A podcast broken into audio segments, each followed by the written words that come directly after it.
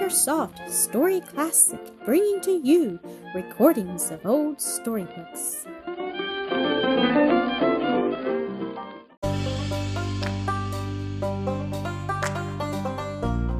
Ethel, Episode fourteen. From the library, Ethel went up to the schoolroom, where Nannette and the younger cousins were engaged with their tasks for the morrow. "Oh, I'm so glad you've come at last, Ethel dear," said Nannette. "It always seems lonesome without you, and besides, I want your help with this lesson. It's so hard, and you always know how to explain things and make them easy." Ethel's eyes filled. What would Nan, dear little Nan, do without her big sister, who had always tried to bear every burden for her? But conquering her emotion by a great and determined effort, she took a seat by her little sister's side and gave the needed help. The children were required to study only one hour in the evening, and soon books were laid aside, and they ran off to the nursery for a game of romps before going to bed. But Ethel lingered behind, and Miss Olney, the governess, presently inquired in a kindly tone if there was anything she wanted to say to her. Then Ethel's story came out, and with tears she confessed that the hardest part was the leaving of Nannette without her sisterly care and assistance with tasks. "Never mind that, dear child," Miss Olney said, softly stroking the young girl's hair. "I will take your place in that, and though I am sorry indeed to part with so docile and industrious a pupil as yourself, I think you are doing just right, and I believe the Lord will bless and help you. And you know, you will not be far away, and we may hope to see you frequently. From what you tell me of Missus Baker, I feel assured that she will prove a kind and pleasant employer, making you feel yourself just one of the family, not a stranger about whom they care nothing. Also, I think the knowledge that you can come back to your home here at any time if you will, sure of a welcome from your kind uncle, and I dare say all the family, will make it all the easier for you to be happy in your new surroundings." "Yes, ma'am, my uncles are very, very kind to me, to my brother and sisters too, and Harry and the girls can come to Missus Baker sometimes to see me. Any of the rest, of course, but I hardly suppose my aunt, uncles, or cousins will care to do that." "But possibly I may one of these days," returned Miss Olney with a smile. "I'd be delighted to see you," Ethel said, her eyes shining. "Oh, I don't think I need feel unhappy, or as if I were alone in the world. Would you tell Nan about it tonight, Miss Olney?" "No, I think not. Let her sleep in peace. I wouldn't tell her until after breakfast tomorrow." Ethel intended to act in accordance with that advice, but on going to her own room, found Nan there standing with her eyes fastened upon the trunk her sister had been packing. "Why, what's this trunk doing here?" she asked. "Are we going away, sister?" "Oh, I hope it's to visit at Mister Keith's again, though I didn't suppose we'd be going there so early in this season." "No, we are not, Nan dear," returned Ethel in trembling tones, and catching her little sister in her arms, she held her close, kissing her again and again, while the great tears rolled down her cheeks, and sobs almost choked her. "Oh, Ethel, what's the matter?" cried Nan in a fright. "Oh, don't say you're going away from me.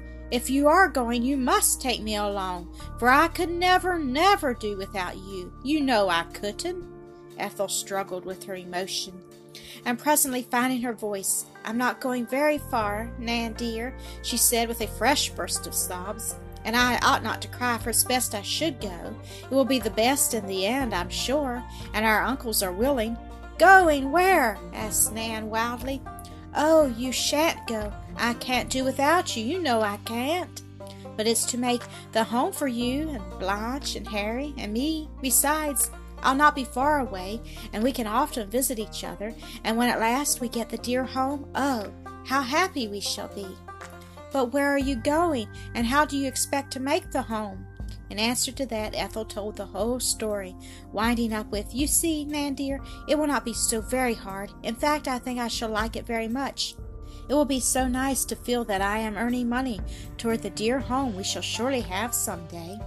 The worst of it is leaving you, but then it is not at all as if I were going far away. We can see each other very often, perhaps almost every day. and you can tell me all your little secrets, just as you always have, and whatever I can do to help you, I will. You're sure of that, aren't you, darling little sister? Yes, yes, but oh, I shall miss you so much. I don't see what I can do without you. You won't be all alone, dear, returned Ethel soothingly.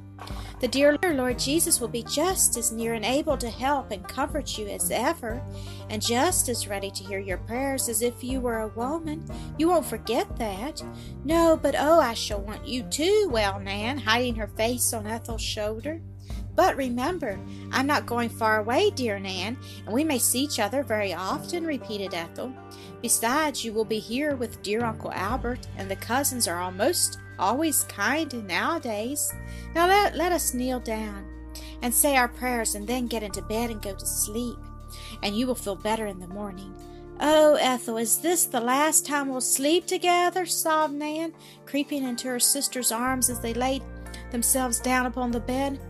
Very well, I suppose, returned Ethel, trying hard to speak cheerfully, but don't think about that, dear Nan, but about the good time coming, when we shall have our own home, all four of us together, and oh, such a good, happy time.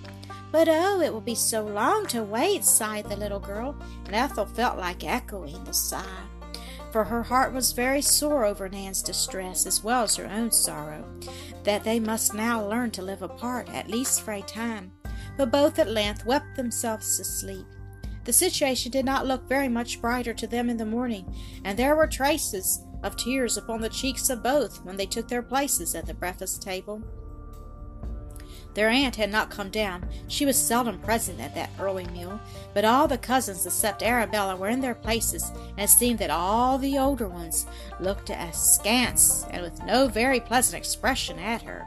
But her uncle said good morning in a very kindly tone, and heaped her plate and Nannette's with the most tempting viands the table offered. Ethel's heart was very full.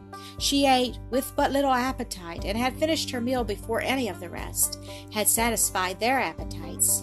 Her uncle saw it, and on leaving the table called her into the library, where he could speak to her alone. "Well, my child," he said, "I hope you have thought better of it by this time, and do not want to leave us." At that, Ethel's tears began to fall. "I'm sorry, oh, so sorry to leave you, Uncle," she replied, "but you know promises have to be kept, and I did promise to try it, so please don't be angry with me." "I am sorry, like yourself, my dear child," he said, "but do not blame you. Perhaps it is best you should try the plan, for as you can come back whenever you wish, it will not be risking a great deal, and I fear you will never be content until you have made the experiment. Your aunt and cousins all know about it, and naturally are rather displeased, thinking it a proof that you do not value your home as you might." "Oh, Uncle, how can they think that? I am very, very grateful for your kindness, and giving me such a home for so many years. But it would be asking too much of you to keep on supporting me and my sister Nannette, now when I have grown old enough to do something for myself, and may hope, if I begin at once, to learn to her and Blanche and Harry, till they too are able to earn their living. Don't you really think, Uncle, that it is what is right and best for me to do?" "That is a question we need not discuss now, since you are deciding to try it," he said, looking at his watch. "Well, child, I must be off to my business now, so let me kiss you goodbye, and do not forget that if you want to come back at any time, your Uncle Albert's door is always open to you, his dead brother's daughter." He took her in his arms, and caressed her tenderly as he spoke. "Dear Uncle, you have always been so good, so good and kind to me," she sobbed, clinging about his neck. "Oh, don't ever think for one minute that it's because I don't love you dearly, dearly, that I'm going away." "No, I do not think that," he said, soothing, "but if you come back soon to stay with me, I shall think that it is a proof that you do love me." "Indeed, indeed I do," she exclaimed earnestly, the tears coursing down her cheeks as she spoke. "And mayn't I come here to see you when I wish, and can be spared from the store?" "Certainly, and it is possible I may some day call in upon you. Give me your address." She gave it, and he wrote it down in his notebook. "How soon do you go?" he asked. "I promised to be there by nine o'clock this morning," she replied. "So soon? Well, then I think it will not be best for you to see your aunt before. Before starting, she is not likely to be up and would not wish to be disturbed, and you will be in again soon, so just leave your goodbye with the girls." Ethel was well content with that arrangement, for she had dreaded the parting interview with Missus Eldon. Besides, she was pressed for time to finish her packing and take leave of the others. The adieus of her cousins were very coldly spoken, and no interest shown in her new enterprise. That saddened her, though she had hardly expected anything else.